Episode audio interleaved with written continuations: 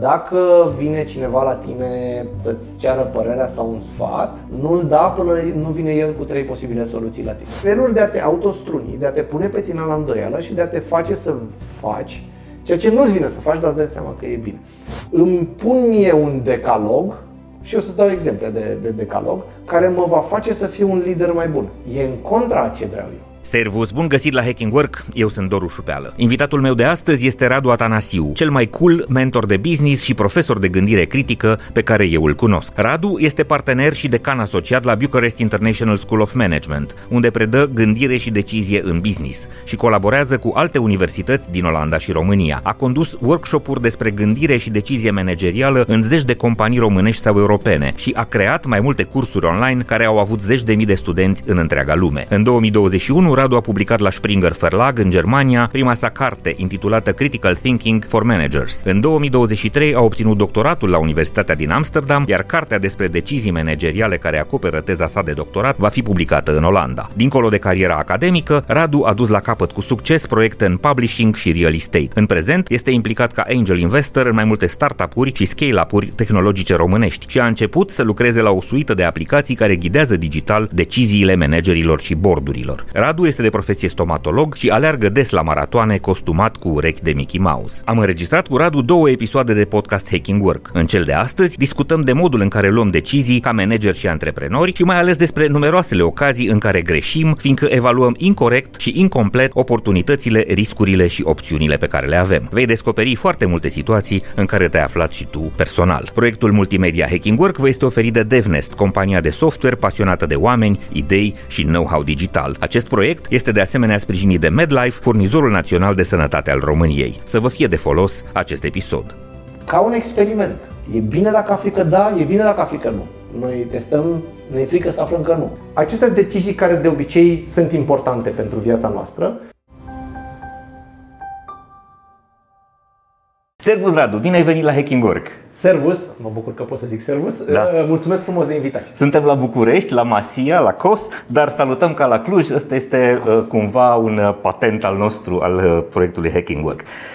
Vorbim despre gândire critică și deseori mi se întâmplă și mie și sunt convins că și ție să ajungi prin organizații și să le spui antreprenorilor, managerilor, vă trebuie un pic mai multă gândire critică și ei să spună, apoi dacă nu e critic eu pe ai mei, este suficient. Bun, hai să explicăm întâi despre ce înseamnă asta. Eu am descoperit-o la MBA, tu predai la MBA-ul din București și, uh, din păcate, încă foarte puțină lume a ajuns să înțeleagă treaba asta. Ce e gândirea critică?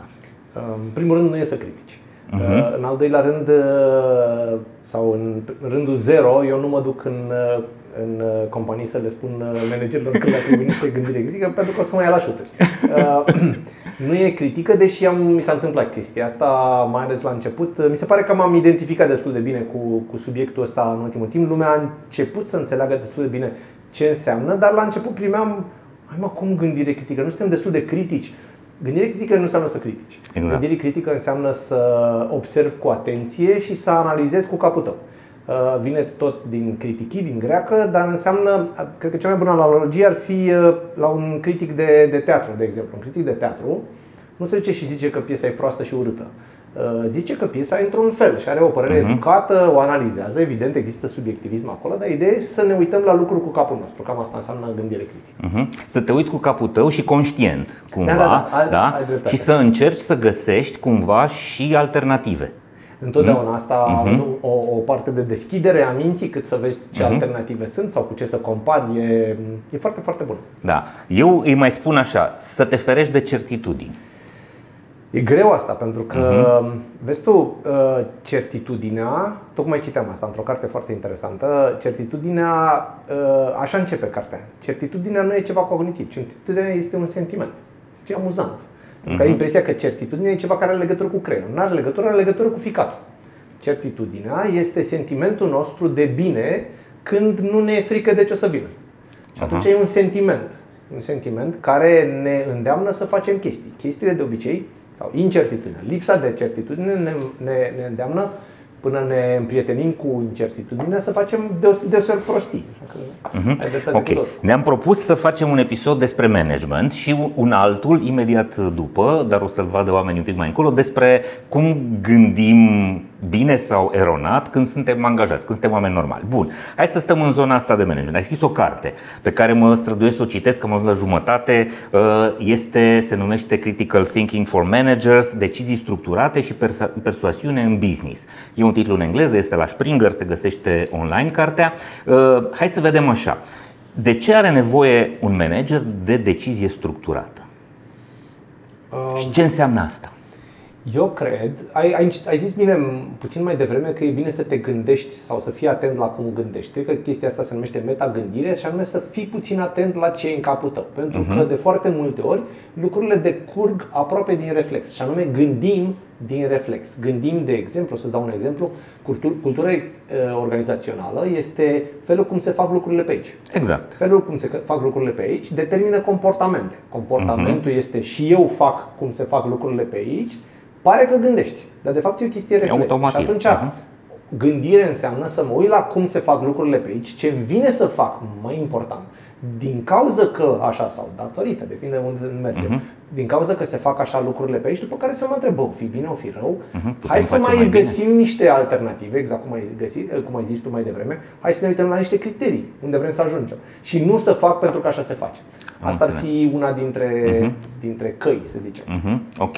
Bun. Decizie structurată. Dai exemple în carte. De multe ori managerii iau decizii automat. Am semnăm, semnăm al patrulea contract cu acest furnizor. Dă înainte că am încredere în el. Și nu citim și ne putem pomeni cu niște prevederi surpriză. Nu știu, se scurtează termenul de plată, se scumpește uh, serviciu pe care îl cumpărăm, o mulțime de lucruri. Da? Adică luăm niște decizii de genul ăsta uh, fără să urmăm un proces. Uh-huh. Uh, și este uh, problema pe care o văd eu, am făcut cursuri cu, nu știu, niște probabil mii de manageri până acum, uh-huh. la MBA, la cursurile noastre mai scurte, mini MBA de la Biz și prin tot felul de companii și îmi dau seama că oamenii urmează o structură simplă mai degrabă din reflex, dar e un fel de structură simplă. Și ce nu zic eu, ci ce zice știința decision making-ului, exact. deciziilor, este că un pic de structură mai mare, și o să dau un exemplu foarte, foarte bun acum pe ce zici tu cu alternative. Din reflex ne vine să alegem între o chestie. Da, exact. Întotdeauna. Exact. Ne vine să alegem într-o chestie și este un, uh, un uh, profesor american, Paul Nutt, care a cercetat um, o grămadă de companii mari um, din America. Și a văzut că majoritatea, 70 ceva la sută din deciziile strategic importante, luate nu de un om, ci de board, sunt luate după ce s-a analizat o variantă. Înțelegi? Deci ai, mm-hmm. avea impresia că oamenii și-au pus pe, pe masă 3-4 opțiuni din care să exact. aleagă. Nu i-au ales dacă să facă sau nu ceva. Mm-hmm. Și mhm. chestia asta ne vine din ficat. Și o să-ți dau exemplu uh, uh, pentru că în paralel uh, cu, față de manageri, am vorbit cu o grămadă de elevi în ultimul timp, pentru că am lansat niște probleme, programe uh-huh. de, de facultate și am vorbit și cu părinții lor. Și m-am uitat și la mine cum mi-am ales facultate. Eu m-am ales facultatea așa, dau la aia. Atât. Și da. nu mi-a mai trecut în cap. S-a mai întâmplat ceva uh, absurd. Uh, și anume, a venit Revoluția în mijlocul liceului meu. Uh-huh. N-am clintit. Nici nu mi-a trecut în cap. Băi, dar toți ăștia din jurul meu se agită, se schimbă viața. Da, dar eu am de dat la facultate. La aia, înțelegi? Uh-huh. La aia în orașul ăla. Tendința noastră este... Și te-ai făcut stomatolog. M-am făcut stomatolog, asta e altă poveste. o altă viață. Mai, mai multe vieți, da. Exact. Uh, tendința noastră și ca manageri, și ca oameni, nu știu, în viața particulară, și ca angajați, și ca buni profesioniști, este să alegem dacă să facem sau nu ceva. Și uh, o să-ți dau uh, un exemplu din viața cuiva din echipă, și anume când schimbă jobul, de obicei lumea schimbă jobul, ai avea impresia că lumea știe. Lumea își schimbă jobul în felul următor. Păi analizând mai multe joburi, văd care, care sunt criteriile, cum e cu banii, cum e cu perspectiva, cum e cu colectivul, cum e cu șeful care o să fie acolo și așa mai departe. Dar de fapt nu se întâmplă așa. Când îi întreb de adevăratele acum cum ți-ai ales jobul, Păi eram în jobul ăsta, ăla, uh-huh. dinainte, și m-a sunat cineva de la, de la ea uh-huh. să merg la un interviu. Și după aia mi-a oferit jobul. Și zic, ok, și când ți-a oferit jobul, că tot ești brusc pe piață, te-ai uitat la două, trei joburi în stânga și întreabă, păi de ce exact. să mă uit? Înțelegi? Uh-huh. La fel se face și cu proiecte de zeci de milioane. Acest episod vă este oferit de DevNest, compania de software pasionată de oameni, idei și expertiză digitală. DevNest este spațiul transparent și plin de oportunități unde oamenii se află în centrul tuturor acțiunilor și proiectelor. Este o comunitate în care descoperi ce te interesează și aprofundezi ce te pasionează. Cuibul în care cresc curajos și în siguranță oameni, cariere și soluții tehnologice. DevNest înseamnă evoluție și dezvoltare. Creăm oportunități, creștem o comunitate. Da. Dacă vorbim acum de management, un reflex care este opusul unei decizii structurate este să ne uităm dacă facem sau nu vine o oportunitate, dacă o luăm sau nu. În momentul ăla simpatic de echilibru între dacă o să o luăm sau nu, cel mai bun fel, non-reflex și care ne vine împotriva, să zicem, uh, uh, ficatului, este să mai punem pe masă două, trei variante. Uh-huh. Putem, evident, să o alegem pe prima, dar alegerea va fi mult mai nuanțată și mai bună. Și mai conștient. Mai conștient. Uh-huh. Asta este un exemplu, da? Mai okay. sunt o tonă de exemple. Alternative. O să-ți mai dau foarte pe scurt uh, două sau trei. Una este că ne repezim să rezolvăm problema imediată fără să o înțelegem. Bravo, și văd corect. două uh, probleme acolo, nu că le văd eu, le văd pentru că fac exercițiul ăsta. Cursul meu se structurează pe un exercițiu continuu de problem solving și îl facem pe studii de caz și după aia îl facem pe cazurile oamenilor. Și uh, e, e amuzant, pentru că toți sunt manageri acolo, toți conduc oameni și proiecte și întreb, aveți probleme la serviciu? Ha, ha, ha, ha, ha. Ce crezi că am venit aici? Sau da. așa mai departe? Ok, gândiți-vă la o problemă care vă muncește noapte. Da, gata. Ok, scrieți-o pe hârtie. Um, și iau pixul în mână și se uită și nu știu cu ce să înceapă. Da? Pentru că tu ai problema undeva pe acolo, în cap, în ficat, undeva, dar dacă te pun să o scrii astfel încât să o înțeleagă și altcineva, e foarte greu. Uh-huh. La asta lucrez. Lucrez uh, la un set de tooluri digitale care să te ajute, în primul rând, să-ți definești problema imediată. Că problema imediată, uh, de genul uh, vânzări sau turnover. Uh-huh. Aia nu e problema imediată. În primul rând, nu are verb, da? Deci trebuie un predicat exact. Ne pleacă oamenii. Exact. Ne pleacă sau oamenii, da, ne da, pleacă clienții. Atent, uh-huh. Ne pleacă clienții. Da, dar e diferență între ne pleacă clienții și nu ne vin clienți noi. E diferență între ne pleacă clienții care de-abia au venit și ne pleacă clienții vechi. vechi. Este diferență între ne pleacă clienții la fel cum pleacă la toată industria sau pentru că a venit, nu știu, chat GPT. Exact, exact. Și atunci e bine să-ți înțelegi problema imediat. Al doilea lucru este că lumea nu caută cauza. E bine să cauți cauza, că dacă rezolvi acum și cauza, care e alt proces de, de rezolvare a problemei, nu ți se mai întâmplă peste două săptămâni. Dacă stingi doar focul și nu vezi că să se de gaze, exact, nu e defectă. Fac, mhm. exact. Uh-huh. Am zis trei, da? Definirea clară a problemei imediate, căutarea root cause, root cause. se numește uh-huh. și care se face prin niște exerciții simple și pe astea le digitalizăm și al treilea ar fi să nu te duci pe o opțiune, ci să analizezi mai multe. Mai sunt, uh-huh. sunt uh, Sigur. pași și pași și pași. Una dintre metodele cele mai simple este să le, le, le explici oamenilor, fă o listă. Absolut, absolut. fă o listă. Eu cred, uite, scrie. Uh-huh. Știu că nu ne filmăm, dar o să-ți da. pixul ăsta, te rog. să-ți arăt ceva. Pixul uite, ăsta, nu, nu, nu scriu, aha, nu scriu. Vreau să-ți arăt ceva magic despre pixul tău. În vârful pixului mai e o rețea de neuroni.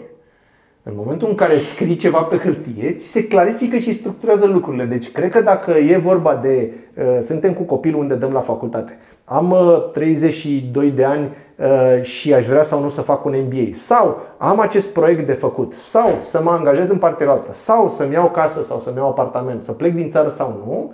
Acestea sunt decizii care de obicei sunt importante pentru viața noastră lumea nu are tendința să ia pixul să pună pe hârtie. Pe cuvânt, dacă zic ce să scrii, scrie ce vrei tu acolo, Corect. scrie ceva. În momentul în care scrii, merge și cu tastatura. Mai uh-huh. mulți neuroni la, la scrisul la cu mâna, cu mâna uh-huh. dar așa. În momentul în care scrii, ți se așterne ceva în cap. Deci procesul în sine îți luminează structura. Îți dă claritate. Uh-huh. Exact, asta e. Te ajută să te clarifici. Exact. Ok. Bun. O altă situație când se iau decizii este că așa fac ceilalți. Absolut. Da? Adică, Absolut. a, păi așa face toată lumea, facem și noi. Da. da? Și astea sunt toate lucrurile astea despre care am vorbit. Noi sunt de fapt decizii de business care te fac să nu te diferențiezi, să nu fii mai bun decât ceilalți, să nu fii competitiv și să te duci în cap. În, uh, în literatura de management, uh, chestia asta care vine din fallacies, de, de exemplu, uh-huh. este herd behavior, adică să faci cum face uh, turma, turma da? uh-huh. se traduce printr-o chestie foarte studiată, e destul de amuzant, se numesc, se numesc management fads, și anume mode de management. Și sunt o grămadă de chestii bine documentate în management, pe care lumea le face bine documentat, de cele mai multe ori, pe care în schimb 80% din, din companii le adoptă pentru că le-au adoptat ceilalți. Și o să-ți exact. dau exemple. De la, uh, de la Management by Objectives, la Agile și de la, eu știu, nu mai știu ce, la Open Plan Office. Despre celelalte, e bine să știi de ce îți trebuie și cum îți trebuie. Despre Open Plan Office, de exemplu, despre sălile mari cu cubicles, cu perițiși mici, uh-huh sunt studii peste studii care arată că lumea este mai însingurată la serviciul alea și comunică mai puțin, formal și informal. Deci merg prost. Și în continuare lumea le face. De ce? Pentru că lumea ailaltă le face. Exact, așa am văzut dacă... în poze, exact, în filmele americane. Exact, exact, pentru că am fost eu la compania ailaltă și am da. văzut că așa se face. Uh-huh. Pentru care... Și atunci, ce ziceai tu mai, încep, mai, mai la început, gândirea critică, înseamnă peste acest așa se face, e ok. Adică dacă vrei să-ți iei uh, papuci cu blană de la mall, pentru că toată lumea are papuci cu blană, mai pune un strat și stratul la asta este, ok, îmi fac și eu ca aia, da, de ce? Uh-huh. Sau la ce mi-ar folosi mie? Ok, mi-au și eu papuși cu blană de la mall sau mi-au whatever ce se poartă acum, iPhone-ul nu știu care, da, de ce? Asta e să mă gândesc, nu știu, mi-e frig la picioare. Ok, dacă ți-e frig la picioare sau dacă, băi, vreau să arăt cât de șmecher sunt, foarte, foarte bine. Dacă uh-huh. vrei să faci ceva cu angajații tăi în context de, băi, și așa nu vin foarte mult la muncă, hai să ne împrietenim, hai să facem două topogane și bere la, la greu, poate ar fi ceva acolo, dar dacă faci doar pentru că fac ceilalți, e insuficient. Exact, corect. Ai ajuns aici la fallacies, da? Fallacies uh, tu le definești ca erori intenționate de judecată, nu? Sau uh. erori de judecată, erori de raționament pe care uneori îți dai seama că le faci.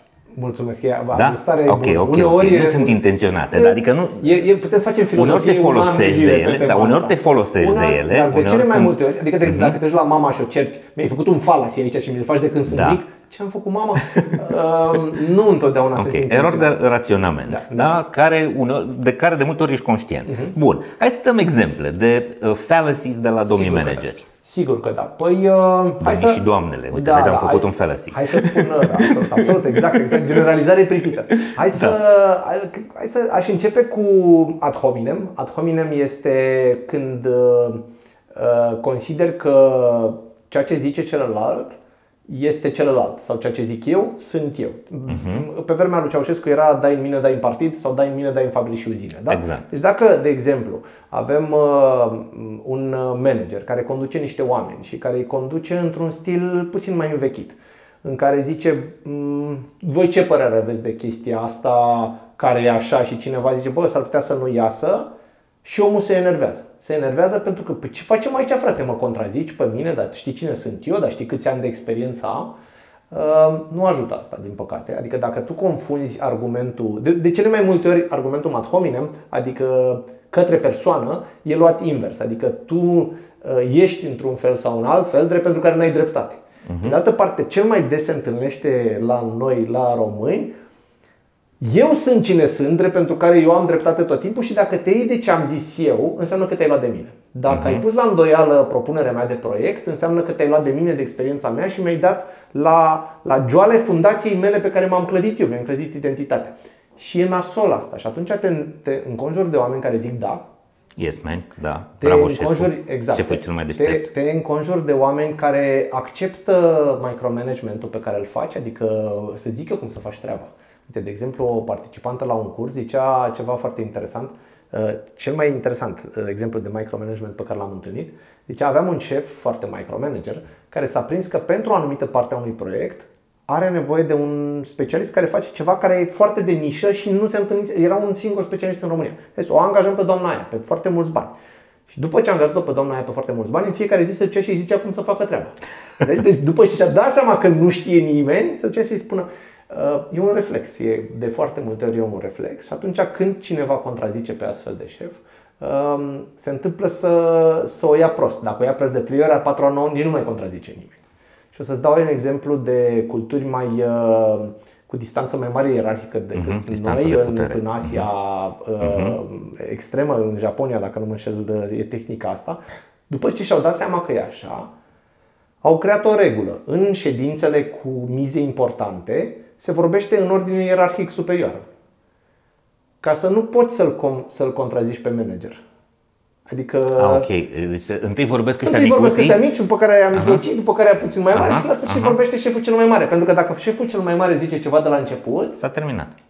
Orică e el, uh-huh. orică sunt ei uh, fricoși sau sunt ei mai degrabă, știi cum e aia, pasezi mingea mai sus. Adică, domnule, nu e la mine responsabilitatea, o dau mai sus. Uh-huh. Un alt uh, fallacy, de exemplu, ar fi uh, generalizarea pripită. Generalizarea pripită este să zici uh, Păi am avut uh, doi uh, clienți rău platnici din Constanța, eu nu mai lucrez cu constanțeni niciodată, da? Uh, mi s-a Da. întâmplat uh, să investesc în uh, produs, uh, în două startup-uri de produs, asta mi s-a întâmplat chiar mie, da? Da. Și N-a n-a mers? mers foarte Nu bine mai la bag. produs, la produs e complicat. Drept pentru care doar servicii și tehnologie de asta scalabilă, da?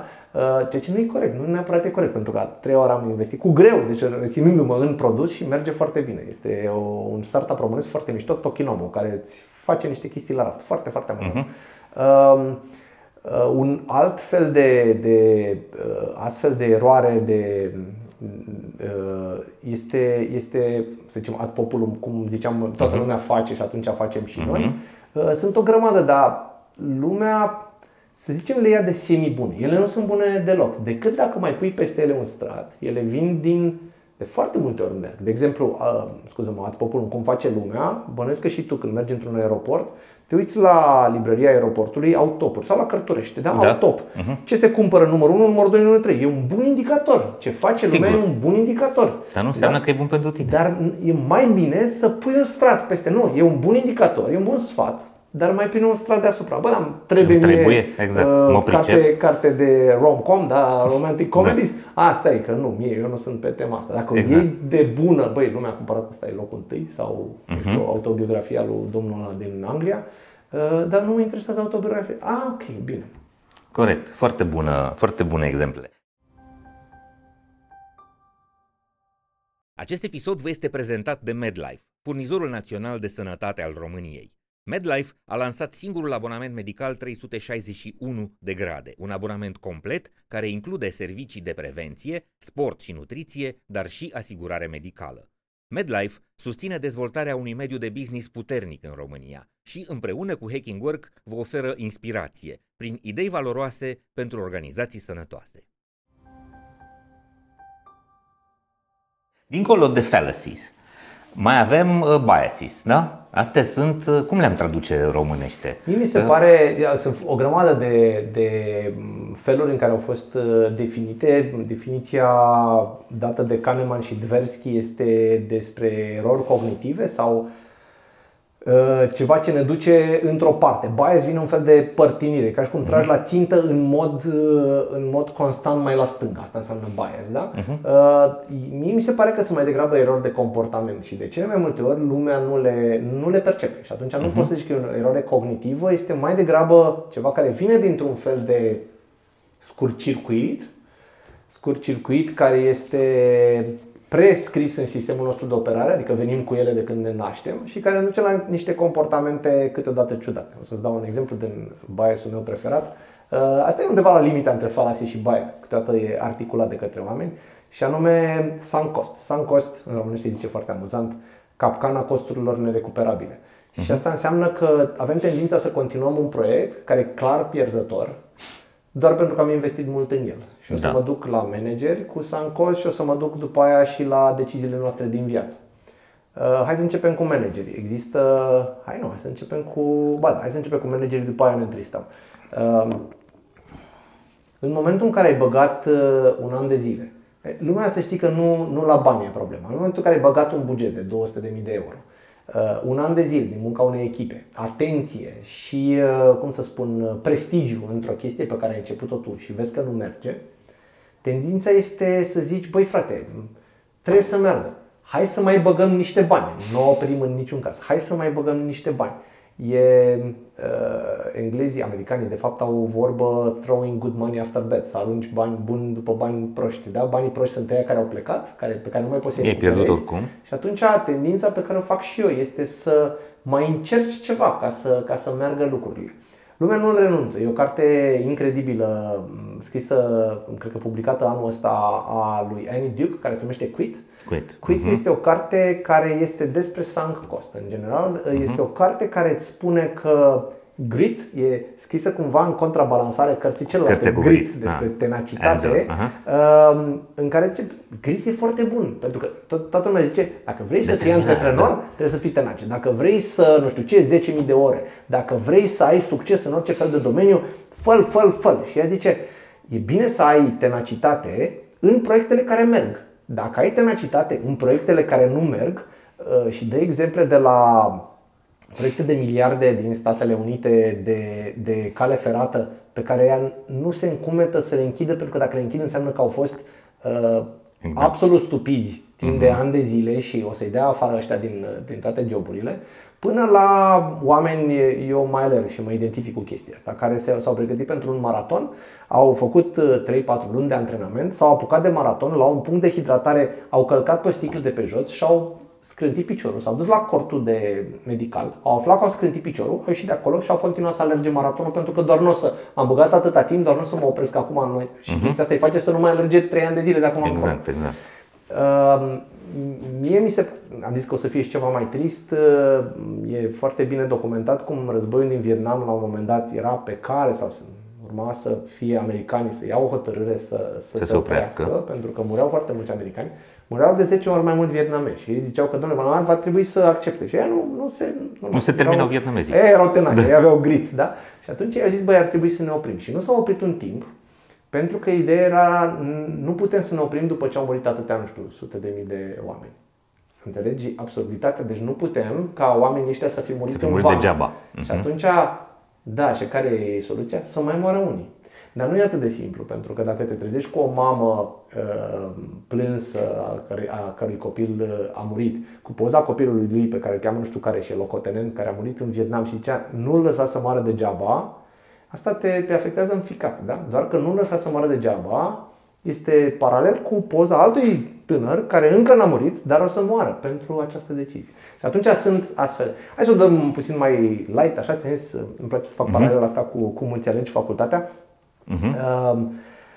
Am vorbit cu o grămadă de, de, de tineri și îi zice că ei sunt mai flexibili și că uh, noi, avem o, noi avem un animal simpatic, avem uh, niște programe de facultate pe care le facem în România cu curiculă și diplomă din, uh, din uh-huh. Marea Britanie.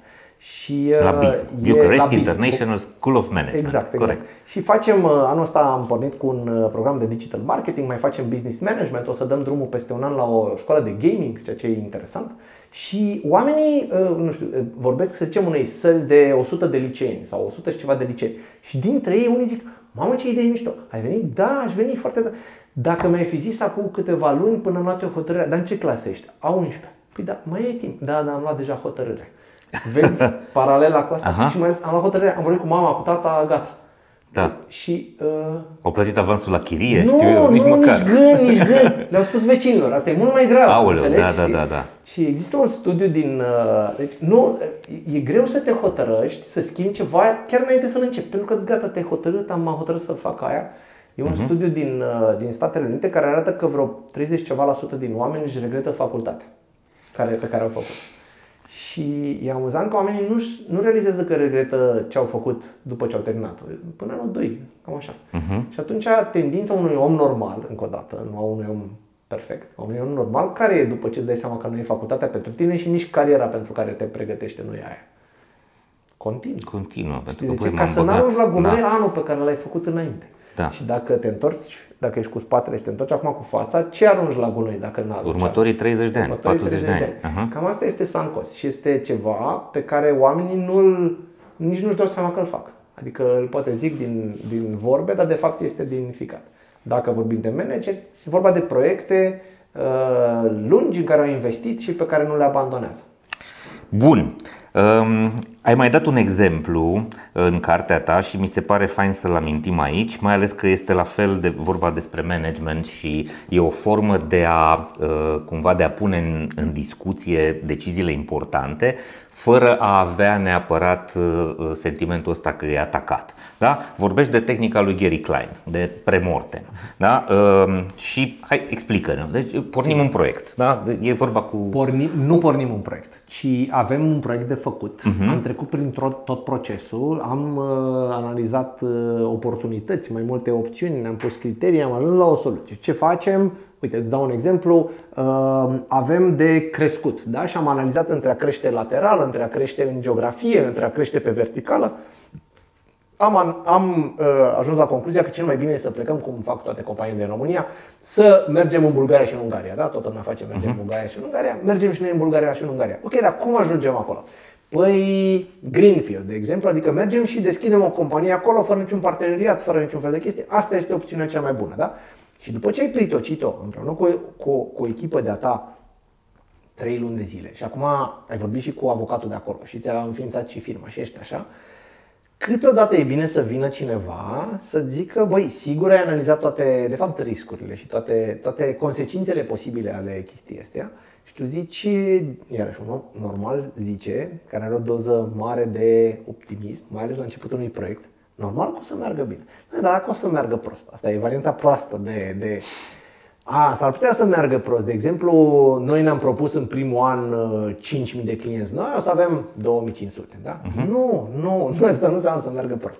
Și atunci, tehnica asta a lui Gary Klein premortem se întâmplă în felul următor. E foarte, foarte amuzantă. Uh, se face cu toată echipa de proiect. Când proiectul e gata, uh, desenat, total, că diavolul stă în detalii, adică știi, știi cu cine faci acolo, în ce oraș și așa mai departe și după aia ți-aduni echipa și zici, hai să vă arăt ceva simpatic, e o tehnică nouă, avem jumătate de oră de făcut asta, ne aflăm în fix peste un an, sau fix peste 2 ani, fix peste un an e cel mai amuzant. Noi înregistrăm acum în 2023, ne aflăm în aceeași lună în 2024 și tocmai a crăpat proiectul nostru. Nu că a crăpat, a scris în ziarul financiar cât de rău a mers, deci uh-huh. e mhm. foarte, foarte prost. Vă rog să scrieți toți din echipă pe o hârtie trei motive pentru care a crăpat deja, deci încă o dată nu mai pui o să meargă, ci s-a întâmplat deja, a crăpat, deci nu mai e zero. Uh-huh. Ne-am uh-huh. închis și noi de aici din cauza val, uh, tsunamiului. Trei motive pentru care a crăpat și de asemenea trei presupuneri farse care, care au fost la baza acelor motive. Da? Noi am crezut că în Ungaria lucrurile se vor întâmpla la fel ca în Cluj, ne-am dat seama că pentru ei lucrurile nu sunt la fel și ca o alt fel de mentalitate. Sau noi am crezut că intrarea pe o piață uh, că o să creștem pe piața din Bulgaria la fel ca în România, dar noi în România am crescut uh, de acum 10 ani când nu era niciun competitor. În Bulgaria avem 5 și așa mai departe. Astfel, astea sunt chestiile pe care lumea le scrie în liniște, unul din avantaje fiind că dacă vorbești de la început, 2-3 oameni nu o să vorbească deloc. Da? S-ar putea să aibă idei foarte bune, că sunt mai tăcuți. Exact, da? exact, exact. Și atunci tu, după aia, șeful, project managerul, ce vrei, treci la un whiteboard și începi să le aduni unul câte unul, o să vezi că se, nu știu cum se zice asta. Se grupează, se clusterizează. Clusterizează, aș fi vrut să zic da, așa. se grupează, se pe categorii. Cleșterizează, așa, da? exact. Pe categorii și o să vezi că sunt 3-4 chestii importante, care sunt niște presupuneri pe care tu, ca un om cu mentalitate științifică ar trebui să pui mâna tu, voi, uh-huh. să mergeți să le testați dacă e așa sau nu. Se testează ieftin și simplu. Adică faci un studiu de piață. Exact. Cel mai prost fel din lume de a testa o idee de business, știi care e cel mai prost fel de lume? Nu știu, s-o faci. S-o faci. S-o da, faci. Este cel... trial and exact. error, faci, vreau Fail. să vreau să lansez un post, vreau să fac un podcast în loc să, nu știu, vorbesc cu niște oameni, să mă da. cu niște oameni care fac cât podcast. costă, cum se nu, prima face. chestie, da. păi dau drumul la un podcast. Nu merge, să da. toate la Nu, cel mai prost. Care e cel mai des întâlnit fel prin care companiile testează? Tot. Nu știu. Da, ok. Tot, Tot asta. Deci, lumea nu, nu-și testează chestiile, se apucă să le facă. Și atunci, dacă tu ți-ai identificat care sunt niște presupuneri neidentificate până atunci, că nu uh-huh. le mhm. găsisei, nu sunt în planul de business, nu sunt acolo. Aoleu, dar dacă ăștia... Deci noi am vrut pe preț și nu știu ce, nu știu ce. Dar dacă pe ăștia nu interesează prețul, dacă pe ei interesează convenience sau ceva. A, păi nu ne-am gândit. Înțelegi? Și atunci uh-huh. testează dacă e așa sau nu, printr-o metodă simplă, ca un experiment. E bine dacă afli că da, e bine dacă afli că nu. Noi testăm, ne e frică să aflăm că nu. Vă dacă uh-huh. nu mhm. merge. Păi dar de asta faci. Da, ne, ne ferim de o catastrofă minoră acum exact. și o producem pe aia majoră. Ne, e, în știință... Bun, aparent e un eșec. Nu, băi, am gândit, am uitat la proiectul ăsta și acum îl abandonăm. Dar mentalitatea asta de evidence-based, mentalitatea de prin metoda științifică, faci un experiment și dacă iese, afli ceva interesant și dacă nu iese, afli ceva la fel de interesant. Sigur. Și atunci ai ieșit în ambele variante, pentru că știi că uh-huh. merge sau că nu merge. Și atunci te-a salvat de o grămadă de, de, de presupuneri uh-huh. nefondate. Asta este premortem, cam așa... Uh-huh. Bun, am tot vorbit despre lucruri care țin mai degrabă de management, să zicem, da? de decision making. Uh, hai să ne ducem către zona de leadership. Uh, în ce măsură crezi că avem uh, nevoie de îmbunătățire în zona asta și cum o putem face într-un mod conștient, planificat? structurat. E, e puțin mai diferit aici. Uh-huh. Asta nu înseamnă că leadership-ul nu se predă la... Deci eu încep cu disclaimer-ul. E diferit că nu e la fel de structurat. Asta nu înseamnă că nu, e, nu poate fi structurat, ci o să-ți dau un exemplu de ce am învățat eu la MBA-ul meu, de la strămușul școlii este. Uh-huh. La olandezi? Am învățat... Uh, nu, nu, nu, Unde de la... Pe vremea aia era cu CU Business School, cu cei care au fost la Budapesta, după care în, Aha, în uh, uh, Viena. Ah, da, da, deci și, Universitatea dar, Centrală Europeană. Exact, aceeași, uh-huh. aceeași școală. Noi ne-am schimbat partenerul cu, cu partenerul nostru din Mastic, cu care lucrăm în continuare. Suntem la cohorta A Începem toamna 14-a cohortă de, de MBA. De MBA. Suntem uh, mm-hmm. ceva bine. E o tradiție. La Cluj e unul. Da, da, da, avem bun. unul bun. Uh, ei, și uh, uh, stai că am uitat ce vreau ce ziceam. Ziceam da. că... Despre leadership. Așa, despre leadership. O chestie pe care am învățat-o eu la MBA și am aplicat-o în relațiile de muncă, am aplicat-o cu prietenii mei și am aplicat-o în parenting, ceea ce e foarte mișto, când fiind uh-huh. părinte, copiii mei erau mai mici pe vremea aia, acum sunt adulți amândoi. Uh, este că ai impresia, sau hai să pornim, deci încă o dată tehnică simplă, ai impresia, unii manageri au impresia că faci bine ceea ce faci tu, subalternul meu, pentru salariu, adică îți dau salariu, până ai de bine. Și uh, drept pentru care îți zic ceva doar dacă ai făcut rău. Ceea ce e total greșit, pentru că acest fel de a nu zice bravo și mulțumesc Uh, când celălalt a făcut bine și de a sublinia doar ce a făcut rău, îl duce pe celălalt în percepția că nu e niciodată de ajuns. El nu e de ajuns. Și atunci, în general, o să trăiască prost cu tine și de asemenea o să plece în altă parte. Uh-huh. Ai zice că e bine și ca manager, lider, să zicem, un bun lider și ca bun părinte, să-i zici celui cu care vorbești, Uh, în mod echilibrat. Băi, ai făcut, uh, uite, acum ai făcut bine, bă, mai este un pic, uite, acum poate poți să faci mai bine. Uite, acum ai făcut bine, uite, acum așa, așa mai departe. Nu e așa.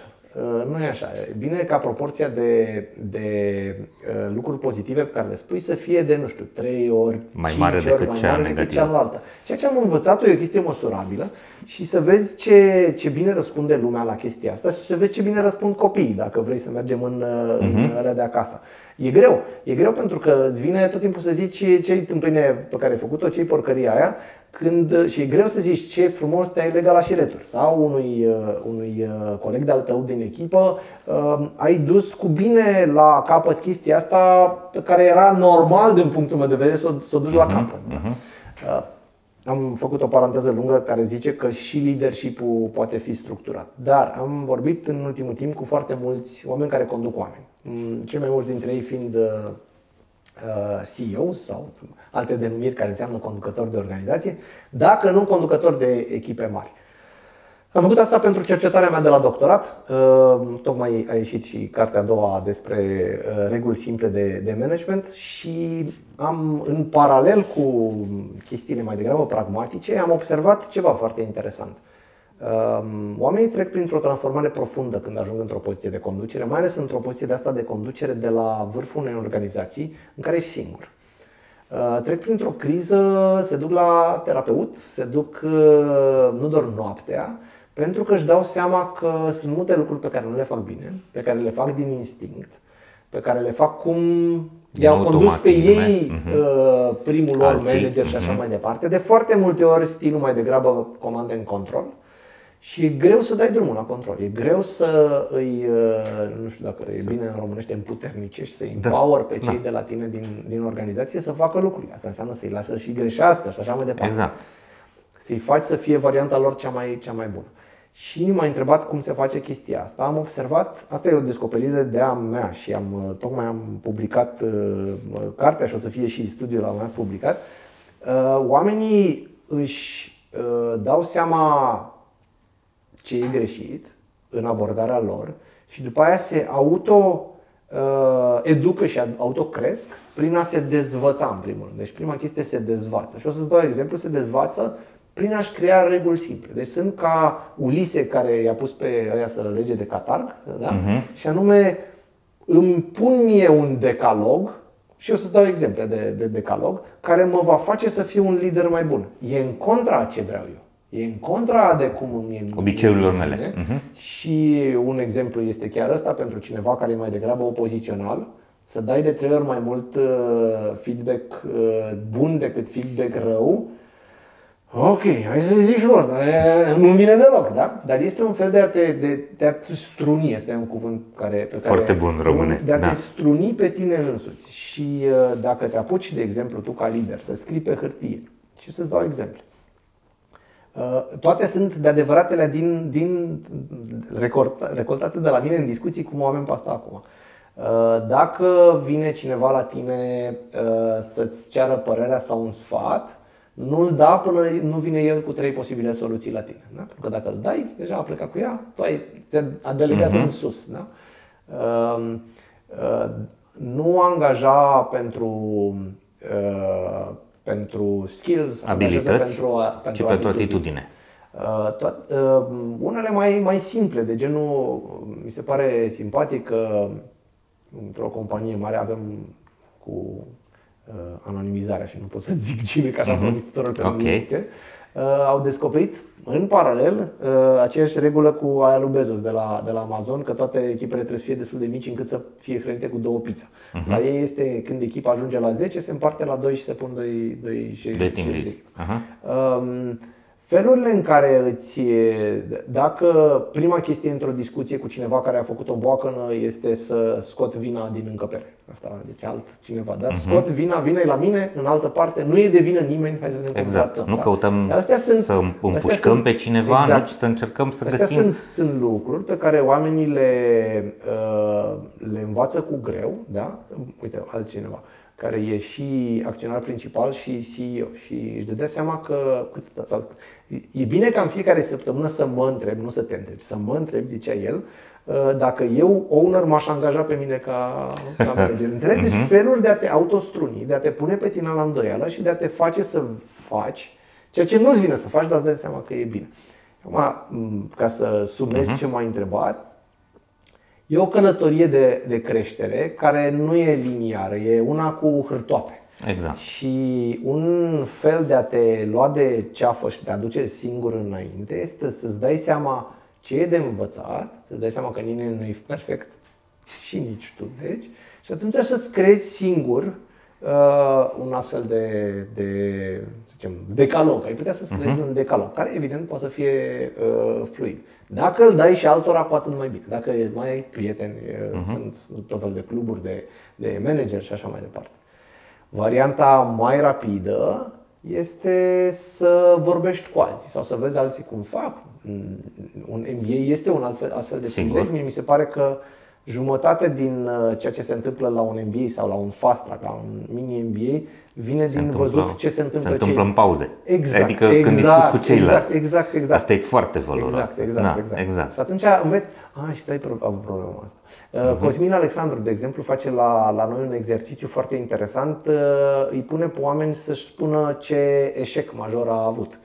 Și faptul că îi vezi că și pe ce, adică nu ești tu ăla muncit care nu doarme noaptea pentru că ai bușit proiectul ăla sau ai făcut, ai dat-o de gard total. Asta e că există dat de gard pe aici, da? Știi că există m- niște serii. Fuck up nights. Exact, Exact. asta vreau să zic. Mhm. Nu știu dacă e bine să zic. Și Am fost și am vorbit și eu la Iată, un ăsta iată. și e foarte bine să da, faci asta. Da, da, doar că relația noastră cu eșecul e complicată. E Sigur. Complicată. Și, și asta cu. uh, Eu am reținut din ce ai spus tu treaba asta. Hai să ne punem să ne contestăm. Nu, hai să ne punem, să ne dăm seama care ne sunt vulnerabilitățile, care ne sunt, nu știu, lipsurile, impreciziile, uh, inconstanțele, toate lucrurile astea. Asta e primul pas spre conștientizare și e de fapt gândire critică. Hai să vedem absolut, absolut. ce anume nu fac eu. Este o uh, analiză. E o analiză. Cel mai, Mhm. a, gândirea critică este o analiză. Cel mai greu este să te analizezi pe tine. De ce? Întotdeauna, Înțelegi? Pentru cu că, siguranță. de ce? Pentru că nu este perfect. Nu? Eu sunt perfect. Și Mhm. atunci ce am de analiză? Stai puțin. Uh, altceva. Eu am dreptate. Nu? Eu am Mhm. dreptate. Nu? Nu că am dreptate. Deci cum... Toată lumea are dreptate tot timpul. Când îți dai seama că și celălalt s-ar putea să are- aibă dreptate, nu doar atâta. Deci celălalt sigur are dreptate la el în cap. Pentru că de-aia zice, opus de tine, tu, paradigma noastră, acum o duc la persoasiune, este eu am dreptate, el nu are dreptate. Și atunci dacă nu are dreptate, evidența e clară asta, realitatea e asta și el spune niște bălării, înseamnă că, și ce crede despre el? Că e tâmpit. Nu? Și atunci, dacă tâmpit e un coleg de-al tău din companie, dacă un tâmpit este un, uh, un om de la tine din echipă, dacă așa gândești și nu înțelegi de ce el are dreptate, trebuie să te gândești, da, dar de ce la el în cap are dreptate? De fapt, la el în cap e adevărul. Înțelegi? Acolo e adevărul. Uh-huh. Atunci te dai un pas în spate, te despart de tine, te lepezi de tine. Asta e, uite, văd, apropo o, de da, da, da, da, da. te lepezi de te tine, lepezi mă de lepă de Foarte mine. bună știi? asta, da. Și atunci vei, vei fi mai înțelept și un bun un lider mai bun, zic. Bun, Radu, mulțumesc tare mult, a fost o discuție foarte tare. Am o ultimă întrebare. Lucrez cu foarte mulți tineri în calitate de profesor, dar și în calitate de investitor. Te întâlnești cu startup-uri, uh, auzi tot felul de uh, idei, uh, te duci prin uh, diverse companii, lucrezi cu uh, manageri tineri. Uh, două lucruri vreau să aflu. Ce ai învățat recent de la oamenii ăștia, valoros, și cum simți tu că se mișcă lucrurile în, în, în zona asta, în țara asta, în business, în România? Ai, uh, ești optimist? Da, da. Tu ești sunt optimist prin definiție, Sunt da? optimist și mie mi se pare că, da, sunt optimist și m, cred că o bună manifestare e că investesc în startup-uri, dacă, dacă, Da, da, da. dacă nu ai optimist, dacă nu ești, pardon, uh, super optimist, dacă nu ai o doză exagerată de optimist, care e un bias la rândul său, Mhm. uh, nu faci antreprenorial, nu, nu investești în startup-uri și pentru mulți nu stai în țară. Ceea ce mi se pare că e o decizie bună să stai în țară. Uh, Aici sunt oportunitățile mari. Ce văd, uh, mi se pare că văd uh, un alt fel de a, de a trata munca Mhm. și uh, un alt fel de a trata cariera. Și o să-ți dau un exemplu foarte, foarte simplu. Mie mi se pare, văd mult mai mulți oameni, nu neapărat tineri, tineri de tot, de-abia la începutul carierei, dar relativ tineri, care încep să-și trateze cu seriozitate, nu zice hobby-urile, interesele paralele. Uh, interesele paralele pe care eu îi sfătuiesc, băi, cultivă inclusiv încearcă să scoți bani din chestia asta. Vorbesc de directori de bancă uh, care știu că gândesc bine, vorbesc de uh, șef de departamente care pictează, vorbesc de, înțeleg, de, de Mhm, chestii de asta și uh, care încep să exploreze. E, e o teorie din management uh, care zice că atunci când uh, companiile au un produs bun sau fac ceva bun, au tendința să se concentreze pe ăla, să Exploateze. să, exploateze, Să facă- exact, să scoată exploateze- maxim, să exploate- stoarcă- Nu, nu, dacă să să se sto- numește, Mhm. să, să exploateze ceea ce fac bine și uite să exploreze uh, căi Exact. noi, piețe noi, produse noi, feluri noi de a gândi. Și atunci rămân în urmă, sunt pe locul întâi, dar uh, descrezi, descrezi Ating și plafonul crap. și Uh, Dacă ești uh, calat pe explorare, toată ziua explorezi, mai startup-urile fac, hai să încercăm și aia și aia și aia și nu ai ceva pe care să-l exploatezi, în care să trăiești, de- ceva pe care îl faci foarte bine și ești uh, cel mai bun sau pentru cei mai buni la ea, iarăși o să mor un de foame. dezechilibru, Da? da. Și atunci cel mai bine fac uh, companiile care îmbină, să îmbini e greu, se numește ambidexteritate, e ca și cum poți să scrii cu ambele mâini și cu stânga și cu dreapta la fel de frumos și să faci și exploatare și explorare sau și, uh, să- și, și ceea ce faci tu bine, dar și să te gândești cum ai putea să faci Mhm. nou, e ceva, m, să zicem, uh, de mai degrabă inconfortabil. Și ce văd eu La tineri? simpatic Mhm. la, la tineri este că nu-și mai privesc cariera sau viața profesională ca băi frate, asta e calea mea, ci hai să testezi și testează niște chestii de la, uh, eu știu, marketing, nu știu de care, până la hai să scriu undeva, până la hai să fac teatru și mi se pare că se dezvoltă mai degrabă larg ca persoane, ca oameni și devin, iată, și oameni mai buni în companiile sau în proiectele în care sunt ei. Pozitiv, optimist. Absolut. Radu Atanasiu, mulțumesc, mulțumesc tare mult. Uh, Îl găsiți pe Radu în uh, revista Biz, îl găsiți pe site-ul lui, uh, nu? Radu Atanasiu. Am, uh, nu, site-ul meu uh, se numește Thinking, in Business. Thinking in Business, ok, da? Și îl găsiți la Bism. Business. Și la Bism, da, da, da. Bun, mulțumesc Radu. Mulțumesc mult, mult de tot pentru discuția asta, mi-a făcut mare plăcere. Îți mulțumim că urmărești Hacking Work, ne oferi feedback și le spui despre noi și colegilor sau prietenilor tăi. Facem Hacking Work pentru a produce o schimbare profundă în piața muncii prin educație. Vrem să aducem progres în profesie și performanță pentru un milion de oameni în decurs de 10 ani. Fiindcă toți vrem să mergem la serviciu, nu la scârbiciu. Avem săptămânal episoade de podcast pe YouTube, Spotify și toate canalele populare de streaming audio, ediții de newsletter pe Substack, articole de blog pe dorușupeală.ro, evenimente educaționale anunțate pe școlaspor.ro, programe de consultanță și training personalizate, dar și frecvente apariții în mass media. Astfel, descoperim, sprijinim și promovăm liderii, organizațiile și ideile care muncesc serios și construiesc un viitor mai bun pentru oameni, organizații și comunități. Proiectul multimedia Hacking Work vă este oferit de DevNest, compania de software pasionată de oameni, idei și know-how digital, o comunitate profesională în care cresc curajos și în siguranță oameni, cariere și soluții tehnologice. Acest proiect este sprijinit de asemenea de MedLife, furnizorul național de sănătate al României, care susține dezvoltarea unui mediu de business puternic în România și alături de care vă oferim inspirație prin idei valoroase pentru organizații sănătoase. Până la următoarea noastră întâlnire, să fiți sănătoși, voioși și mintoși. Servus!